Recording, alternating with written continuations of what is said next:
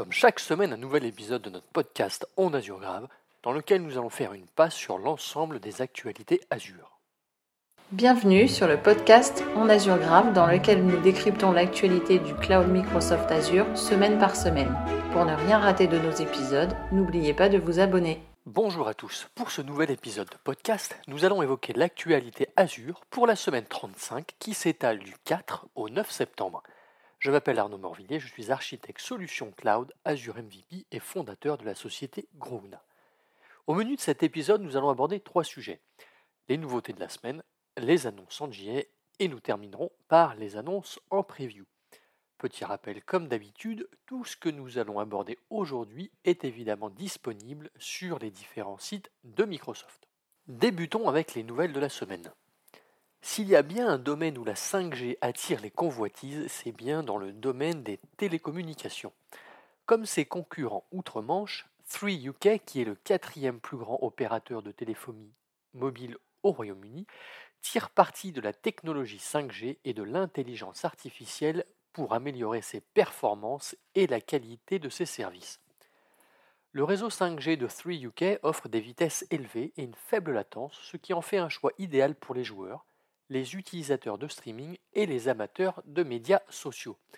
D'ailleurs, le réseau compte 18 400 sites, dont 4 600 qui offrent un accès 5G haute vitesse à 60% de la population anglaise.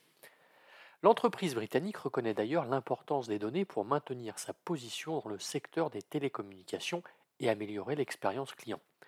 L'entreprise utilise Azure Operator Insight pour collecter, organiser et analyser d'énormes volumes de données qui transitent sur son réseau. Cette solution lui permet de prendre les décisions basées sur des données pour optimiser la performance du réseau, identifier les domaines qui nécessitent des améliorations et bien sûr améliorer la qualité globale de ses services. D'ailleurs, avec Azure Operator Insight, 3UK peut efficacement analyser les données à l'aide d'outils d'analyse de données et d'intelligence artificielle.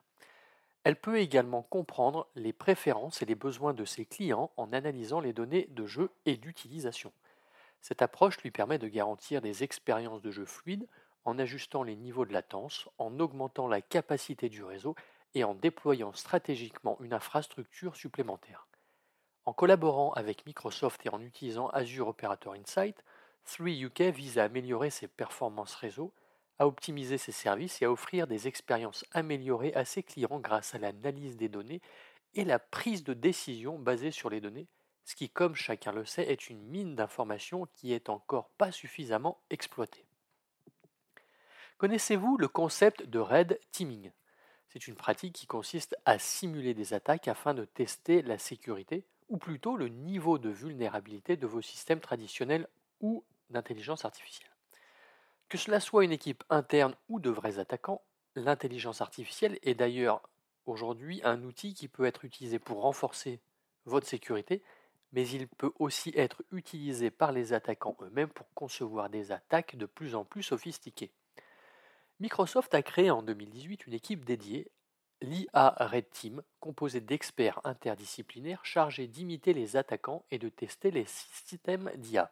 Suivre les bonnes pratiques en termes de sécurité est déjà un bon début, mais ce n'est pas forcément toujours suffisant. D'ailleurs, le terme Red Teaming pour l'IA ne se limite pas à la sécurité. Il inclut également la détection de problèmes tels que la génération de contenu potentiellement dangereux.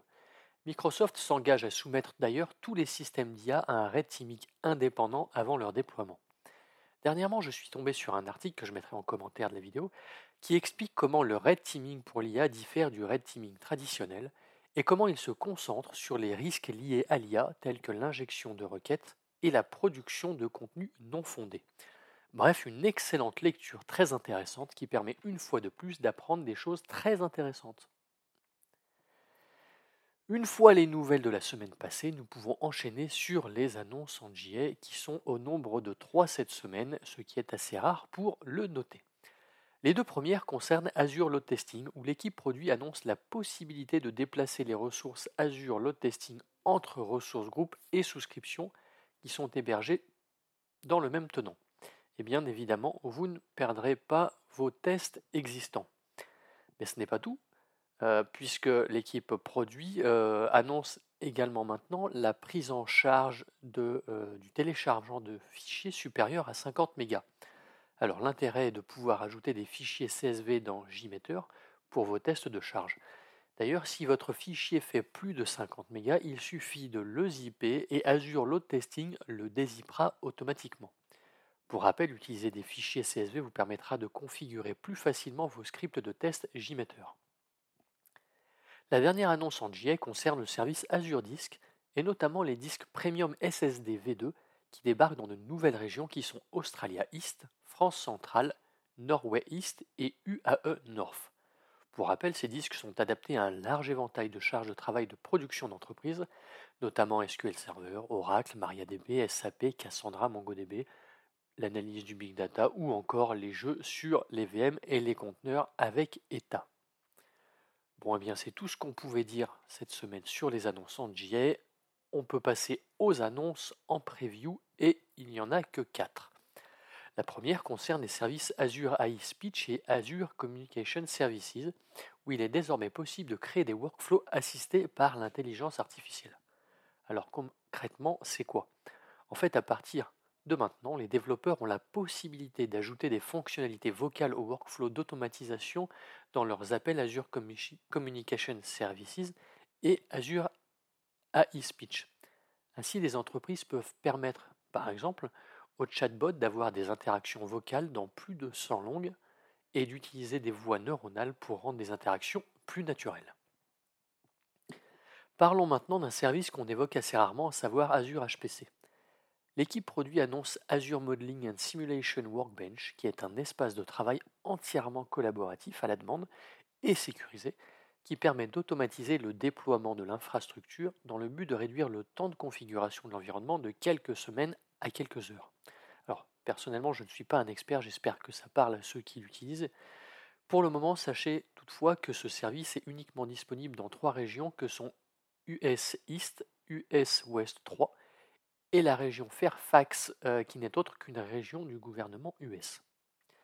Du nouveau également pour Azure Container Storage qui continue son expansion en étant disponible dans de nouvelles régions. Pour rappel, Azure Container Storage permet de simplifier la gestion de votre stockage dans euh, vos environnements conteneurs. Et enfin, nous terminons avec la PIM qui propose de tester vos résolveurs GraphQL individuellement depuis le portail au cours de la phase de configuration. Cela peut parfois être utile par exemple en phase de debug. Voilà, notre épisode touche à sa fin, merci de nous avoir suivis. N'hésitez pas à vous abonner et à partager, et pour ma part, je vous donne rendez-vous la semaine prochaine pour un nouvel épisode. Prenez soin de vous et excellente journée.